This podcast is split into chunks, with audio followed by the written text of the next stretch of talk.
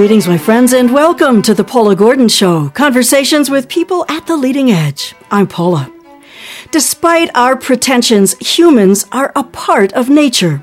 Philosopher Frederick Ferré has devoted a lifetime to creating a philosophy which will enable us to reintegrate ourselves into the complex ecology we inhabit.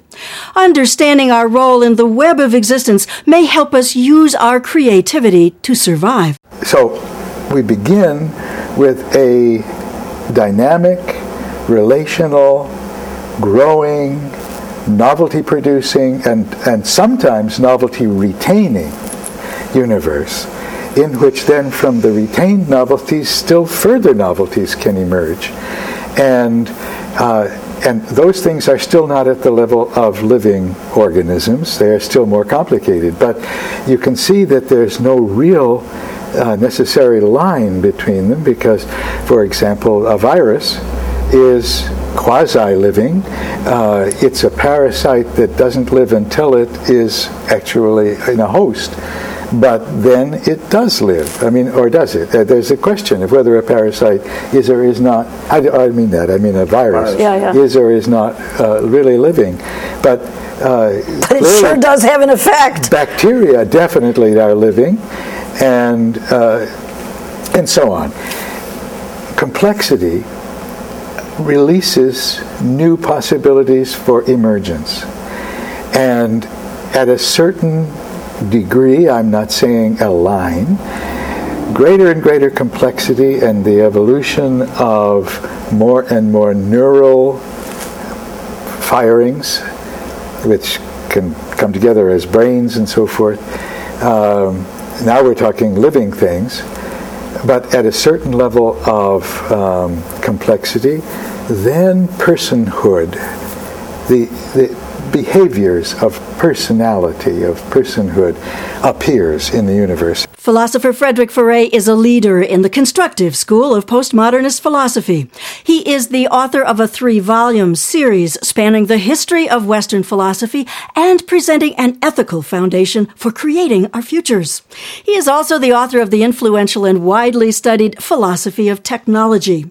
Bill Russell and I were pleased to spend several days exploring what we think of as applied philosophy with Dr. Ferré in the spring of 2008. This program is the first installment. Dr. Frederick Ferré, when we started this adventure, it was the end of the 20th century, right in the breakpoint of the last decade of the 20th century. And part of what was so exciting about that time was a sense that there was an enormous amount going on. And in no small measure, I at least felt that we had started it to go out and figure out what it was, to go exploring with the, the, the deepest sense of the world, what was happening. Because it we funked around and we knew some things, but there was this sense that it was more than just the usually, as my old friend from Vienna used to say. And we also began these conversations with a sense that there was real darkness on the horizon, that these were not good. it was the best of times, it was the worst of times. Thank you, Charles Dickens. In the intervening years, I've had a more and more focused sense of that, and yet I come back to you to start this part of our infinite conversation. That wasn't illusory, was it? There really is a big thing happening in our lifetimes, isn't there? Enormous, right? Do we know what it is yet? People trying to put words to it. A lot of people, some the age of globalism, uh, some the post capitalist mm. uh, society. I used the phrase, the un, well, I find now sort of unfortunate phrase of postmodern but at that time, the time you're referring to, um, it hadn't been entirely taken over by the deconstruction crew in France. And, uh, well, that's an important part of this process, isn't it? Because when, when Bill and I came out of college. By, by, by whom you mean Foucault, Derrida, yes, Derrida and others? The, the, the deconstructionists yes. who glommed onto that word early on and took yes. it as if they were the ones who had invented and owned it. What what were they about? Because in a way, it seems like they were sort of the logical conclusion of what had happened in science over 350 years. I think they were, and they were in their in what they took their aim at. I think in very large part they were right. To And that to was- deconstruct this uh, this materialistic, mechanistic worldview, uh, the linear thought patterns only, the suppression of feeling, the uh, uh, monetization of all values, the various things that they attacked, and I think rightly so. And um, I tried in the first part of Living in Value to show the inadequacies of just exactly the same things. So I'm largely with them in their looking at what they saw to be dark and also finding it dark and destructible. And then the difference being that I believe in constructive postmodernism, which means that you don't just stop with the ashes and the rubble around, and you uh, try to do some building again. I, I, have the sense, and this is just a, um, probably bad history and not knowing enough, but that part of what was going on with the deconstructionists as well, I mean, I, I somehow in my mind connect that with Frantz Fanon. Oh, yeah. Oh, I mean, out of South at- Africa. Well, North Africa, I think, but I'm not sure of that. Uh, but who was looking at the underclass and the oppression, and it seems Yeah. that a lot of the driver behind this deconstructionist was to take apart the institutions Yeah. that had been used to, uh, To at least in oppress. his pr- view, to oppress That's large right. numbers of people. So the motivation was, was noble. Yes. The consequences we can talk about. Well, I want to ask one more question that follows on that. It, it- my history of philosophy is more or less dependent on going back and checking out what you've written about it. I remember the existentialists during having been in college in the 60s and having really been quite impacted by those ideas. Do the postmodern deconstructionists come immediately after the existentialists? Is Yeah, that what pretty- happens? Pretty soon thereafter, yes. well, again, they're, they're, as with all evolution, nothing comes out of nothing. No, that's right. And the the stress, for example, in Jean-Paul Sartre's stress on radical freedom, mm-hmm. and that you have to redecide every day if you're going to continue to be a waiter, his example, right? So that uh, the waiter has to continually reaffirm his waiterness. Um, Uh, That seems an unfortunate choice of occupation to be focused on, but he's Yeah. French. But he was French. The point. well, anyway, the I think that the uh, stress on um, the destructive powers of human freedom to read a text in various ways, to pull it apart, um, to disassociate it with its historical setting or even the intentions of the authors. Many of these things, uh, sure, they had a root, a growing root in existentialism. Some of what we talked about the last conversation that we had was how centrally important it is to think about context.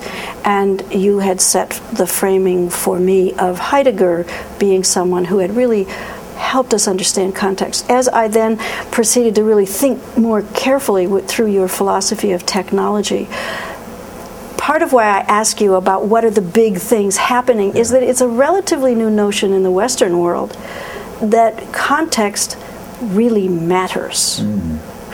And it seems to me that thinking about what a constructive postmodern philosopher does really has to be set in the grounding out of which you and your big ideas came. Is that true of everything? Because when we last talked, you were ready to say context is a biggie. It's a biggie. And I think there is no real meaning without context. I really believe that all meaning depends on its context. Um, and so the issues of largest context, how large you're willing to go, um, the positivists, they start at the lowest level, um, really don't want to go much beyond the context of daily life and scientific laboratories, in which the statements that are made are kept very close to your sense experiences. And that's a minimalist approach. In fact, I had a fling with that when I was in graduate school, and, uh, and, and as but you didn't marry. It didn't marry. No, even as early as my first book, Language, Logic, and God, I saw difficulties in the verification principle that makes the context really exclusively uh, narrowed to what you can verify by your five senses. I mean, five senses that we have a lot more experience than the five senses. We have internal experiences too of very important sorts, kinesthetic experiences, balance, and uh, all sorts of things. That's and before you get to heaviness. aesthetics. Yeah. Well, before you get to the C word, consciousness. Oh, my yes. Oh, by the way. by the way. but anyhow, the, the uh, issue of context for me is remains very vital, and that's why I still believe that even though we can get along in for practical purposes in lots of ways, but in lesser contexts, we can't get along. Absolutely can't get along with no context. I mean, that's totally that, impossible. Someone with no context. There's no meaning no, in that, is there? No awareness, no meanings. No, that's right. I mean, there's no such thing as contextlessness unless somebody had a stream of experience that just lasted the instant of the present, had mm-hmm. no memory, no anticipation, and then there would be no context, I guess, because context does require putting some things together. I Presumably, there is a theological perspective. I just have to believe that there is some definition of God that you know is contextless. Contextless. Uh, that, that is, you know, the you know the, the, the, the even prior to the prime mover. Yes. Uh, but that is that is so distant from anything we would inhabit. Well, I, I may I just uh, yes make a slight correction. It's a friendly amendment. no, you're wrong. In those ways of thinking, uh, God has no context, but God offers the context right. for everything. And so God is not contextless in the sense of making the context for all of us. It's just that you can't, from those ways of thinking, put him, him, it, they, they yeah, uh, into a larger context because the God, by definition, is the largest, and therefore it doesn't permit anything to surround him. You spend a good deal of time thinking about God and what that uh, the aura of that word um, has to do with the human experience in living and value toward a constructive postmodern ethics. Mm-hmm. Let's come back when I want to ask you another big context question, Dr. Frederick Ferré. Dr. Frederick Ferré, as you know, I am Paula Gordon, and this is Bill Russell, and we are glad that you are with us as well. Hallelujah. I'm glad to be with you too. Again. Thank you again to continue an infinite conversation. Uh, in terms of context, I'm, this is a test, Dr. Ferré, for me. Polymythic, personalistic organicism. Wow. How'd I do? You got it perfect. and your mother would be proud of me. My mother would be proud. That's right. Well, I say surprised, these. but proud. well, she wouldn't be too surprised I had to practice. your ideas which build on the entire Western tradition and to which you've given a lifetime of thought from rigorous philosophical predicates invite me to think about a new way of thinking, to set a context somewhat differently. And I would appreciate an explanation of what, and the three words together are just real juicy polymythic, mm-hmm. personalistic, mm-hmm. organicism. These are three ideas that'll be a new kind of a trinity that come together yeah. in a worldview that I that I would like to explore. Okay, start with the last one, which is the broadest. That's always the genus term, right? And then you modify the organicism by personalistic and poly, modify personalistic by polymythic as well.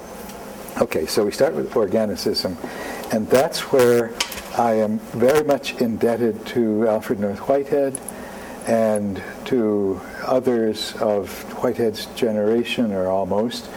Um, Charles Hartshorne is another very important uh, one for me. But in addition, others uh, of the what I would consider organismic, um, as in uh, Henri Bergson, the French uh, philosopher, um, and the, the essentials of organism, of the philosophy of organism, if I can just please, Whitehead, please, is the connectedness of everything and uh, re- relationship. It's the philosophy of relationships, or it's relational philosophy. You could use that for organicism as well because it doesn't necessarily mean, the way it's been in the tradition, it doesn't necessarily mean living organisms mm. only. Living organisms are a high development out of a more organismic or organic understructure of the universe on this view. And so the worldview, the organismic worldview, starts with the idea that the elementary aspects of reality are intimately relational and relational in the sense that they grasp each other in a way that's analogous to the way that experience grasps other objects and incorporates it in itself. So that it, there is a quick and easy move from the organismic philosophy to what some people call panpsychism. That is, that everything has an, an analog of experience. Hmm. Um, everything fundamental, the, the least bits of things, what, uh, what Whitehead called actual occasions. And if I can just inject one or two technical terms in this, Whitehead believed that actual occasions prehend one another. Not, it's from the word apprehension, right? Oh. Um, not prehensile. It, it's from the, but that's from prehensile too. Prehen, that means to grasp. Oh. Right? Both of them. Oh. oh. a foolish concern. Oh.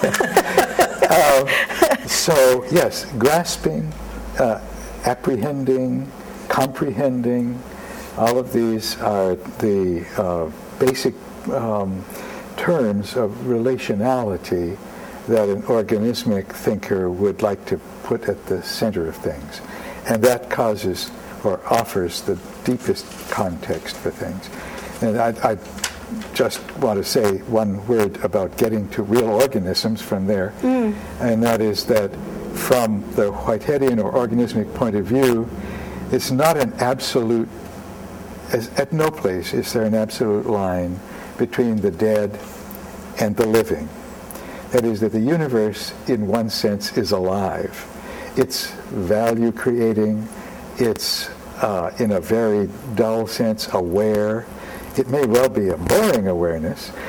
And that is because there's so much repetition uh, in the uh, early low electronic or even the quark levels of reality.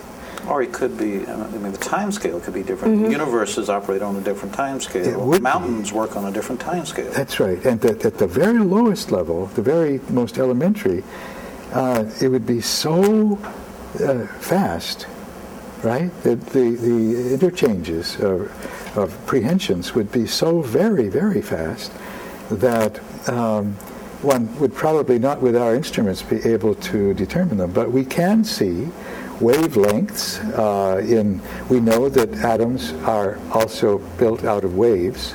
They're not just particles; they're wavicles, right? Mm-hmm. And so, uh, what you've got really is a, ver- a churning universe uh, of what Whitehead called a vibratory universe in his wonderful Science in the Modern World. And this is way before string theory and vibration. Way before, yeah.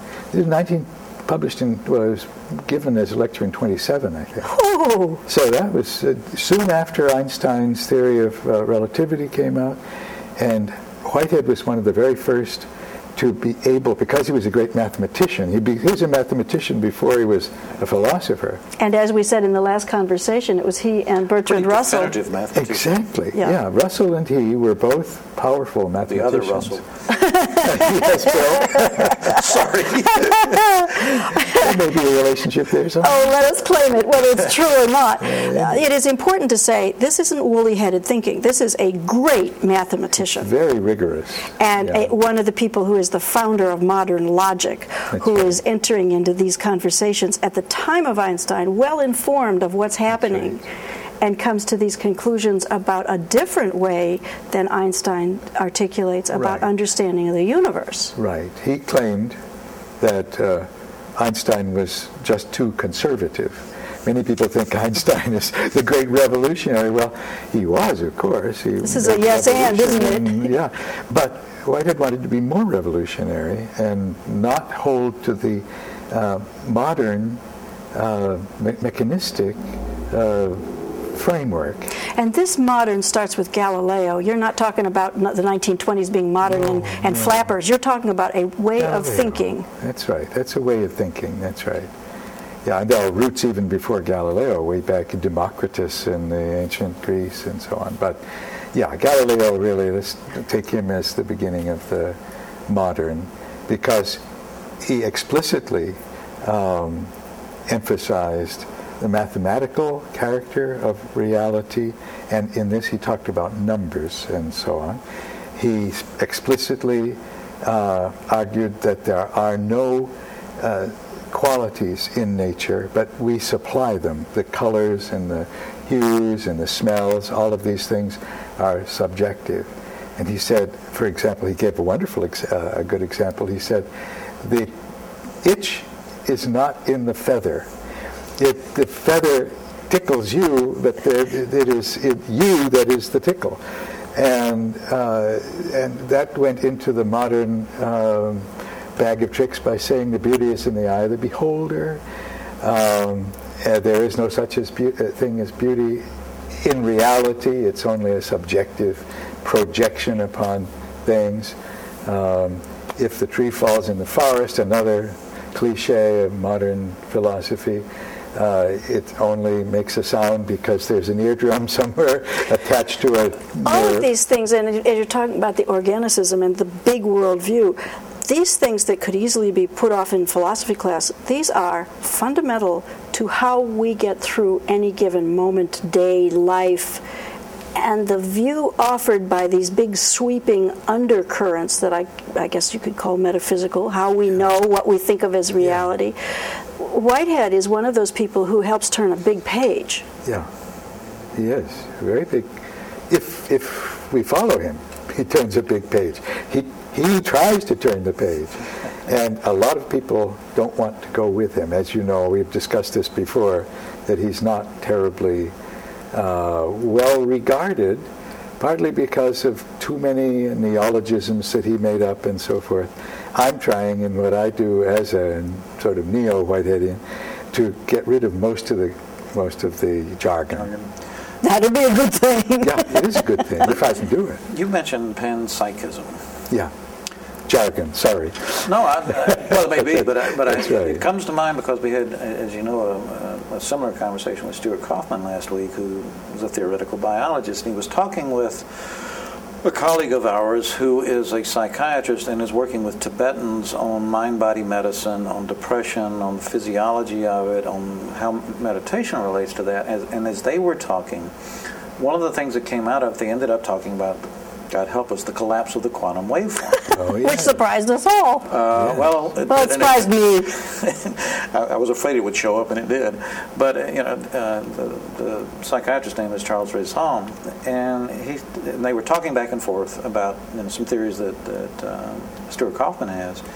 And by one interpretation, the multi, many universe interpretation of the collapse of the quantum waveform, this is the Schrodinger wave, that is the wave that is light and or, or particle or wave, depending on Yeah. you know what's happening and the, and the role of the observer. But but remarkably, that multi-universe interpretation uh, from a certain perspective, as, as Charles said, what leads to panpsychism. So these are not ideas that you know, sort of flashed in the pan in the 1920s No. and have gone away. There are sti- still people in trying to understand the world we inhabit, Right. the predicates for that world, and how we can get through that world. Mm-hmm. Uh, this is this is all very current. This is not just a passing It's fad. very current, and I'm perfectly willing, with the qualifications if people try to figure out what I mean by it, to accept the phrase panpsychist uh, as something that uh, pertains to the organic. I, in I simply had never the heard the term before, so Twi- twice in a week is yeah, that is that's week, kind of surprising. So the short course on that term is Everywhere there is at least something similar to mentality, Hmm. right? Psychism, in this sense, is the psyche, the, the, the mind. Hmm. And uh, that which is analogous to mentality from my perspective and Whitehead's is that the tiniest elements of reality apprehend each other or prehend each other Mm-hmm. and incorporate aspects of each other into their uh, character too. This is a dramatically different worldview than most people are accustomed to. So now, and it, it's wonderful that you tell me I should be looking backward as we look at polymythic, personalistic organicism. You- I had to read it off the ceiling. You notice that? back, back of eyelids, actually. Um, I, we've at least gotten started on the organicism part with a wonderful Yeah. introduction to that, which I had never heard really much of as a student, which is the whole Whiteheadian Yeah. perspective. Probably because somebody was telling me something else. Well, in, in that context, uh, you know, you mentioned how, how difficult it is to get people to talk about it. It would seem to me that part of the challenge in this, what you're describing, is it makes humans the non, not the center of the universe. it is, it is, it is, it, it Puts us in our place. puts us in our place. It is, it is, uh-huh. it is extraordinarily humbling to the species not if we take this seriously. Not utterly unique. That's right. Let us but there come is back- a uniqueness, and that's the personalistic, which I know. the want. naturalistic, personalistic. We'll be back in just a moment with organicism. Actually, we'll be with Dr. Frederick Ferré. We hope that you will be with Bill Russell. I am Paula Gordon, Dr. Ferré. The three of us are very interested in you being with us when we return in a moment. What fun it is to be here at Dickinson College with Dr. Frederick Ferré, with you, with Bill Russell. I am Paula Gordon.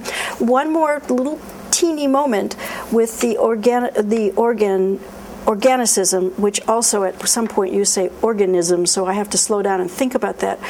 When your basic premise is to look at what I think of as life, when you're starting with however one defines it at its most elemental and you go all the way back to the Big Bang, you're talking about everything that matters.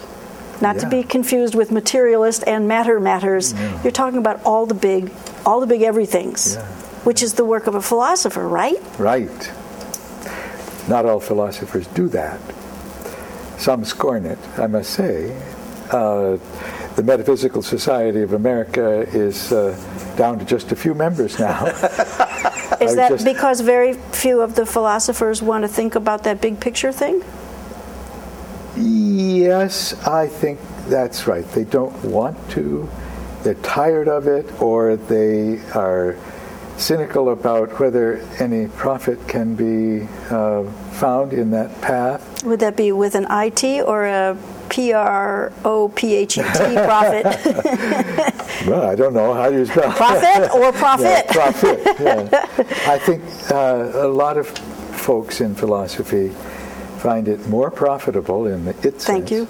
to explore relatively small issues of um, meaning, interpretation of claims, statements, sentences. Is this the whole problem of specialization that has infected the It, university? it has, and it has infected philosophy as well. And we metaphysicians, uh, I think, are insisting that those things are perfectly legitimate to do, fine, but don't leave out the context, Uh-huh. right? The context that is the the context within which all of these other things are given meaning. And I want to just insert that metaphysics, as you say, is an ugly, nasty word, and would, would that it went away, and it was only because it came after something else when Aristotle said it. Physics. after physics, that's right. That it's just about no, thinking about knowing and what we know and how we know it. Isn't that what metaphysics Living, is? living.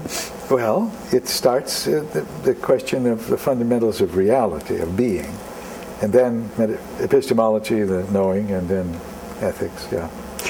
Well, and, and it, part of the challenge, it would seem, and philo- you don't go to many dinner parties and have people talking about philosophy and any of its manifestations. After your sophomore year in high in college. Well, even then, I think it's probably a challenge. But it, it seems to me that, that part of the, the not only the challenge to philosophers, uh, but the obligation, particularly for people who are rewarded in some fashion for their work in philosophy, is some social obligation Yeah. to the community. And it seems that part of the danger and the danger in the specialization is that it, it becomes so remote from the world I inhabit and most people inhabit that it becomes essentially irrelevant. Uh, and it also seems that, that that is a consequence of the the drivers in particularly academic institutions, Yeah. and that both of those uh, are, are serious challenges to uh, to the, the knowledge and the perspectives we need, particularly in very challenging times. And I think it's structured into the reward system in academia. Uh, number of articles published, and I mean, this is quantized, and uh, you know all the rest. And committees tend to weigh the pages that people have published in order to. So You- We've done it organicism. I just wanted to make sure that everybody was real clear about this foundation on which we are Okay. building. Oh, you were you were going someplace, I think. I was. Welcome. Would you finish?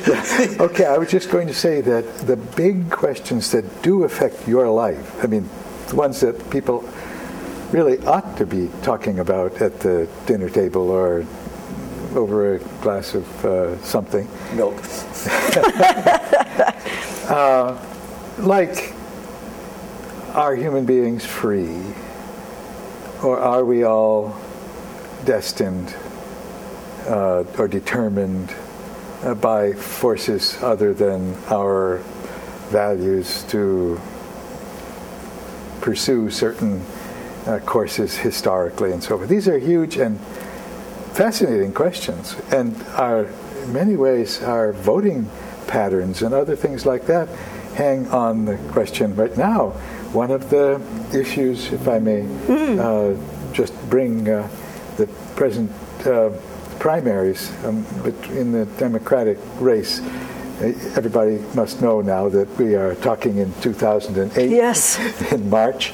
Um, is um, uh, I think that Barack Obama is trying to emphasize the extent to which human history is operated on principles of freedom and that thing real change deep change i mean the metaphysical change is possible. Uh, and there i'm not sure i don't want to put hillary clinton in a box that she hasn't uh, uh, permitted me to do but she sounds less interested or less convinced that there are large freedoms to choose uh, the sorts of things that your existentialists said, by the way. You know, freedom to make a difference, to choose, Well, make ourselves. And talking about free will can sound like an abstraction. You're, we're talking about responsibility. Yes. Do I or do I? If I have no free will, then arguably, I'm, you know, I don't have Not to be, behave responsible. responsibly. If I do have free will, then arguably, at least arguably, I, I have responsibility to myself. I have Yeah. responsibility for my behaviors, and I have responsibility to my, my community. That is radically different, functionally, It from feels different too. that mean, too. Yeah. I mean, you, you probably would feel uh, much more anguish uh, if you felt that you were responsible for having made some change and failed to do so, for instance. Uh, I don't want to get, as you don't want to get all wrapped up in current politics, but to take this a level higher, if one is committed to a constrained orthodoxy that happens to be Christian, and one or any other orthodoxy, one is, in the word I think you use, is uh, an obscurantist Obscurantism. um, that one is committed to a status quo.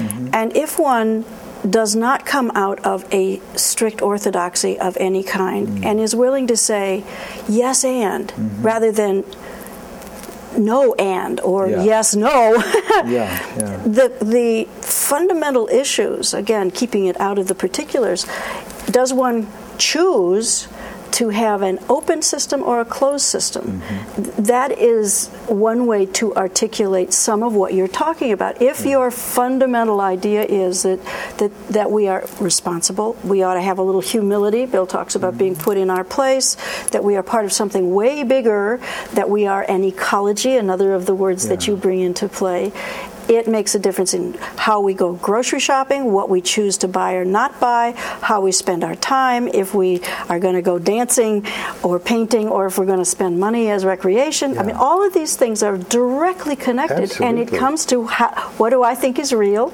Yeah. Do I care about a future for the planet? Yeah. Or am I only so? None of this is all out there philosophy, and I want to go back to Whitehead. He gives us a chance to say it's it's living on some it's real all the way down and all the way up. Yes. And as I remember, metaphysics has cosmology as well as ontology. Right. Yes. How am I doing, Doc? Hey. I still I have my own Paula's glossary. Here's, here's where the jargon's coming from. well, ontology. Uh, well, you're well behaved. Yeah, that's right. I'm i literally wrote down. I wrote down a, a little glossary because these are good words. They yes, are ancient they are words, words, and words matter. Yes. Now, the fact that I can't remember epistemology from something else, and I can't, uh, doesn't mean that it, these are not absolutely core critical issues to getting up in the morning and making it through the day and making your family's breakfast and whatever. Uh, and if we're going to have a planet. Mm-hmm. So oh back to the organicism, yes. okay. and if we have done enough of that, then we can move one step, which to is to personalism. the Okay, well, um, as you could gather from the way in which I argued that uh, there is at the very funda- foundations of reality dynamism and relationship and, and uh, grasping, uh, to use prehension in its uh, more ordinary civilian clothes. Mm. Um, and in a very positive sense. In a positive way, mm-hmm. dynamic, and which also allows for, you have to remember that in the, in the cosmic soup, but way back after the Big Bang, um, novelty did emerge it can emerge. That's wonderful, isn't it? I mean, it didn't just stay uh, bare electrons f- flying around forever. Things bound to one another. Then clumps formed and molecules and and then heavy elements in the great pressures that uh, that stars create from their gravitation and their nuclear fires, right? So creating the heavy elements that could never exist without this in the, the iron and the, you know all of those things. And this just is. And that just is. I'm not. Yeah, everybody sort of agrees well, within a certain. there are fringes theo- I was going to say some theological exceptions. And we've talked to some of those people. yeah. Okay. Well, I, we don't take them seriously today. No. But the fact is that so we begin with a dynamic, relational, growing, novelty producing, and, and sometimes novelty retaining universe in which then from the retained novelties still further novelties can emerge. And, uh, and those things are still not at the level of living organisms. They are still more complicated. But you can see that there's no real uh, necessary line between them because, for example, a virus is quasi living. Uh, it's a parasite that doesn't live until it is actually in a host but then it does live. I mean, or does it? Uh, there's a question of whether a parasite is or is not. I, I mean that. I mean a virus yeah, yeah. is or is not uh, really living, but. Uh, but it sure does have an effect. Bacteria definitely are living, and uh, and so on. Complexity releases new possibilities for emergence, and at a certain degree, I'm not saying a line, greater and greater complexity and the evolution of more and more neural firings, which can come together as brains and so forth.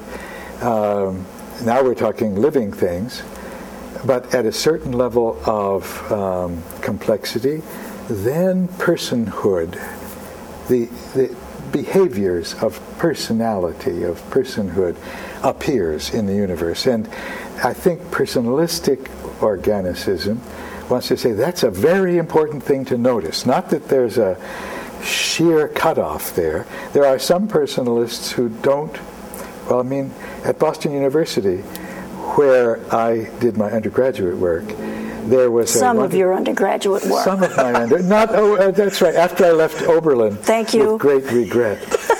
uh, Forgive me, Boston University. With compelling reason. you see, the world knows we know each other.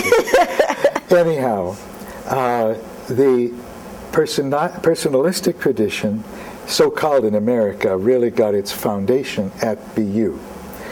And from uh, a uh, philosopher named Bowne. And um, Bowne believed that there was a sharp difference between persons and non persons. Now, a Whiteheadian would not. A, pers- a Whiteheadian would hold that there was a continuity between non persons, first non living, then living, and different degrees of livingness, more intensity and so forth, and more complexity until then the, the behaviors associated with personality emerge.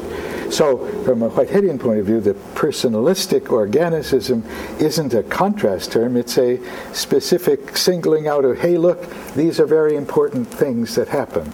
And because, uh, for instance, the capacity to deal imaginatively through thoughts or images with the absent from the present. To deal imaginatively, wow, to be able to, for you and me uh, here in the uh, uh, in Carlisle, Pennsylvania, to think about the French Alps, and we can imagine that we can take the Alps into account. Uh, we can wonder whether they are snow covered at the moment, and we think they probably are. Or are they having a bad year for snow? How is the skiing there? What kind of pack? And so forth and so forth. We can take account mentally of the, uh, the absent from us. And thanks to that, we can anticipate or think about different futures. We can examine intellectually or mentally alternative futures, and that gives us a chance to choose between futures, depending upon our norms, our preferences, our sense of what is right. And based on our metaphysics, we're going to be back in just a moment okay. with Dr. Frederick Ferré, Bill Russell, I, Paula Gordon. You, please come back when we return.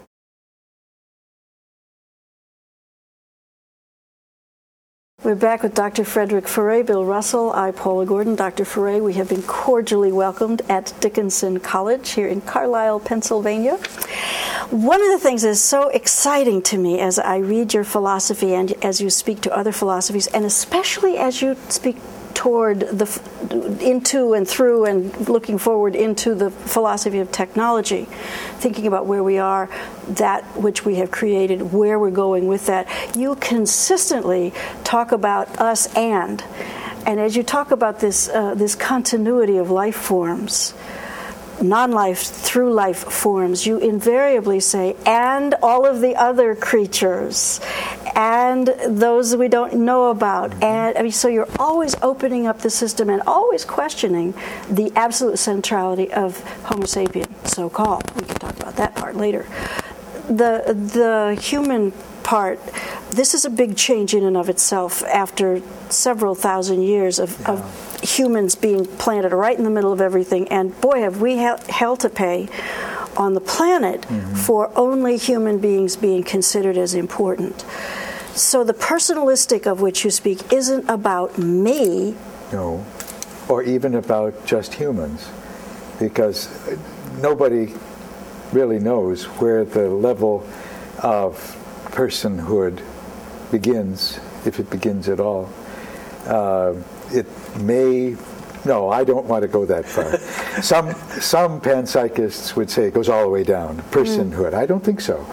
I tend to think that we, it would help mental clarity to acknowledge that although it's dynamic and exciting and generative of beauty and uh, novelty, that that doesn't mean necessarily that it's personal because it may not have the kind of freedom, uh, the, the capacity to, especially we need symbols mm. to be able to deal at the level that we do with the absent and with the future. Symbols like language. Symbols like language, exactly. Um, and what I'm hoping we will um, be able to find out in the long run is whether there are other forms of life in this universe uh, that have reached or exceeded the level of being able to deal with language and with uh, free symbols and with taking moral responsibility that humans have. Well, that as you know, we have friends who are bonobos, so this is a very personal Absolutely. subject with us. This, uh, a, a, slightly, still jargon, I think, but a, uh, perhaps more familiar term is that seems connected to this is agency. Mm. Yeah. How do you connect this? First, first, what is agency, and then well, how do you connect it? Connection between that and, and personalistic. Mm. Yes. Are, they, are they synonyms? Are right. one lead to the other? What's the? I think they're really closely related because there are behaviors we all know. There are behaviors that human beings have that are not actions. For example, if a doctor hits me on the mm. kneecap and my leg bounces, that's a reflex. And it's a behavior, but it's not an action. It's really something else. And I would define uh, actions as being generated by the personal self. So, is that a sense of agency? Yeah, that would seems to me that that's what you mean, isn't it? Uh, that that's exactly what. An agent, right, which is capable of agency, and only agents capable of agencies are really moral, morally responsible. Um, otherwise, it, you would attribute agency I don't think we can attribute agencies even to some very high, beautiful animals like leopards and mm-hmm. so on, who uh, may have a certain degree of choice in their way of living, but are, for the most part, uh, wonderfully designed to exhibit their instinctual uh, leopardness. leopardness, right. and we, we wouldn't really blame uh, a, uh, a leopard from tearing a little um, gazelle to pieces, although it would be bloody and painful and, and horrible to watch probably for us. But there's no moral agency there to blame. And so where morality starts biting, that's where you find agency, and only there, I, I believe. That, that, your your example of the reflex reminds me of Paul Ekman, hmm. and his talk. He's done a basic life work is the expression of emotions, uh, particularly the, the facial expression. In humans. In oh, humans. Yeah. In humans. and he's done uh, recently a good deal of work with His Holiness the Dalai Lama on the subject of emotions, particularly destructive emotions. Daniel Goleman Goleman uh, written a book about the meetings and discussions that they had. But I think of that in the terms of the reflex that yes. you about. That his, that's the same characterization he uses for emotions. I mean, that is his definition of an emotion. If it gets past that, then you're talking about moods or something else. I but, it, but, but and, and really looking at the physiology of the brain, that the, this triggering mechanism, something happens and the emotions kick in without any mediation. It, well, without any agency. Yeah, yeah. Uh, which is a striking connection. Uh, and part mm-hmm. of the mm-hmm. research they're doing, which makes this really exciting, is Paul thinks that, that by some of the techniques that the Tibetans uh, use and other people tra- meditation use meditation, they're a- actually able to slow down the, the millisecond re- ah, responses, the reflexive responses, then they can actually mediate, ah. which adds a, a, a, to me a curious. Well, it puts choice in there. It, it puts, becomes agency. Yes, yes, yes. Then, sort of agency. Well, yeah. and and the and the excitement about this is that in the West, I mean, nobody knew about these milliseconds for a long time. This is relatively new, and the Tibetans know that you can go to a place that keeps you from being reactive. I think is the word. And if you think of the emotions as being this knee jerk thing, and before you act on the emotions, which is where we all get in trouble or Yeah. whatever. But if one, and, and this was the excitement of the science, was if one could get in there and make that a little bigger Yeah, pause so that then you could be- stop and say, Do I want to be angry? Reflection can come in. and yes, norms pres- and that neocortex thing. Yeah. And to add a little jargon, they ta- I think I think this is a correct usage. Uh, Paul talks about this, and I think this is standard in their area. They, they talk about the refractory period, Yes. where you know, you know, somebody slaps you and you just instantaneously do something, Ooh. or something. You know, you hear a loud sound. Something snaps, right? Yep, yep. Uh, but the you know the, the multiple emotions are all within that that, Mm-hmm. that And they're range. coming out of the And then- limbic system, which comes well before the Oh, yes, neocortex. that's right. So, uh, and then after that refractory period, then the brain, the, the frontal cortex, or more nominally responsible uh, parts get involved, and you can sort of begin to adjust Yeah. consciously, or at least not as reflexively. And and the domain that they're operating in is this refractory period. And, Yeah. and they, that, the my understanding is they're talking about that being a mutable Mutable? Mutable. Yeah, That is to say, changeable. under under our, if we choose to Yeah. and do the the necessary work, Right. this Yeah. isn't free, that we can actually change those reflexes, which to me is a, a, a striking. Parallel to, the, to to what you're talking about from That's a purely very- philosophical standpoint, but also in terms of how we live our lives. It- And it goes to Absolutely. the, in a sense, to the core of agency. What, uh, Spinoza, another great philosopher, but quite a distance from Whitehead in lots of ways, um, understood the emotions to be um, not actions at all, but passions. And passions, as he sees it, we think of being passionate and very uh, active, but that's a mistake, he would say. Because to be in the grip of passion is to be passive. I mean, passion and passivity Goodness gracious. come really. out I'd of the not thought about that. Yeah.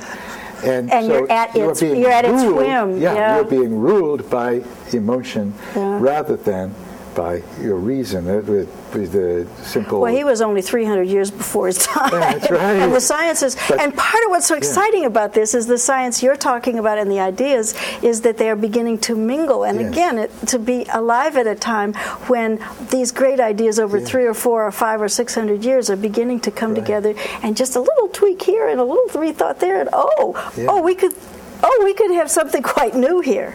We really could, and if there were the possibility of making that space for reason, if I can just use the term reason instead of cortex, uh, Thank you. and, and values, because the reason brings in um, and is im- always immersed in values, preferences, and uh, senses of uh, right and wrong, up and down, better and worse, all of those things.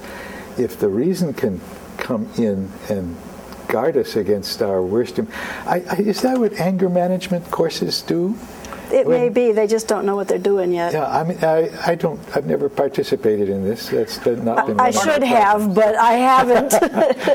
Part of the danger with particularly leading edge science is one, leading edge mm. science is frequently wrong. Mm-hmm. And, Yeah. and it's really easy to forget that. And secondly, leading edge scientists tend to be a fairly intense group of people, and they are ex- you know they're expert in, in that particular domain. So when they use words, they use them in an expert way. When Yes. they use concepts, they use them in an expert way. When those of us who are not experts and don't know how those words work see those go by, we say, ah, I can have some. It, it is literally the danger is the sorcerer's apprentice. I think It's a familiar metaphor that you will just get just enough to get the system loose. and then a consultant comes along. Then ugly things happen. Yeah. I'm going to take that. us away so we can come back to the pan mythic Oh, in just a moment. yes. Dr. Frederick Ferré, you, Bill Russell, I will all return momentarily.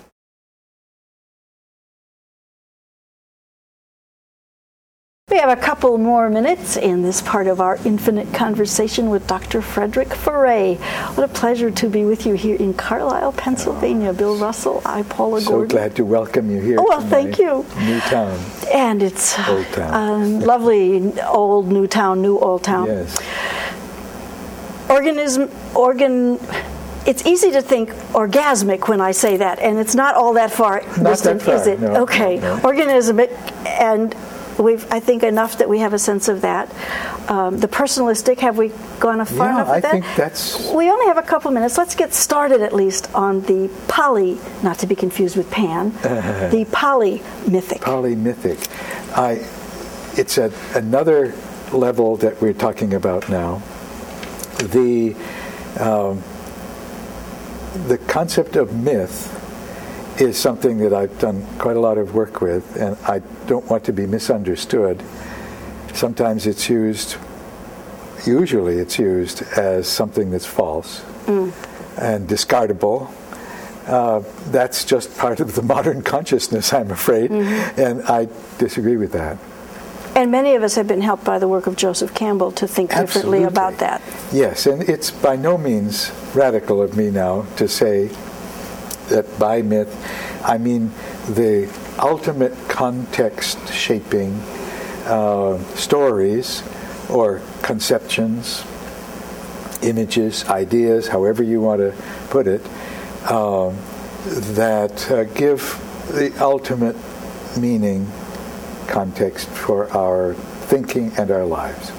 So it's even beyond philosophical or metaphysical uh, context, which is, I think, the broadest possible for conceptual um, matters of trying to understand, but going beyond even them to the mythic um, level contains uh, implicit or sometimes quite explicit values that guide and uh, sometimes curse or um, but bless at the same time. So it's the religious dimension. Does it have to be religious? Yeah, well, by my definition of religion, Which is? it does. But of course, not everybody would agree with my definition of religion. Suppose we don't, uh, then no. But it's that which functionally replaces religion in the lives of those who go with these non-religious myths. So um, I tend to think of religious world models as um, the way in which we uh, give ourselves that ultimate. It contains metaphysical contexts, and that contains scientific contexts, and that below that contains ordinary experience of the world contexts. I mean, it, all contexts are nested, but ulti- but by the mythic level, I'm talking about that than which there is no wider. And I think that comes back to one of the things that Bill was getting at when he talked about God not being in context. And that's exactly right, because God provides the context for those myths that are built on a theological, on a theistic uh, model. And not all worldviews are built on By no means. The Buddhist, we were, um, we have talked informally about uh, His Holiness and the Buddhist, um, and I hope that sometime we'll talk about the relationship between uh, Buddhist thought and secular thought, because there are secular mythologies too. Um, and if one could bring, say, Christian and Muslim and Jewish and secular and Hindu and Buddhist, all of these ultimate frames of meaning, all of these different mythics, myths together, and tolerate the plurality, multi, uh, poly um, myths, uh, but all of them themselves being interpreted from within the metaphysical framework of organicism that values the personalistic. That, it would seem to me, to be uh, a way forward in our postmodern world. That would be a place where one could have kalogenesis. In our next infinite conversation segment, we'll come back and see how kalogenesis relates to all of these big ideas with Dr. Frederick Ferré, Bill Russell, I, Paula Gordon. We'll see you then. Frederick Ferré is an influential thinker, an accomplished teacher, a musician, and a friend. His work is a valuable contribution to our collective thinking and our future. We thank him. I'm Paula Gordon. I wish you well.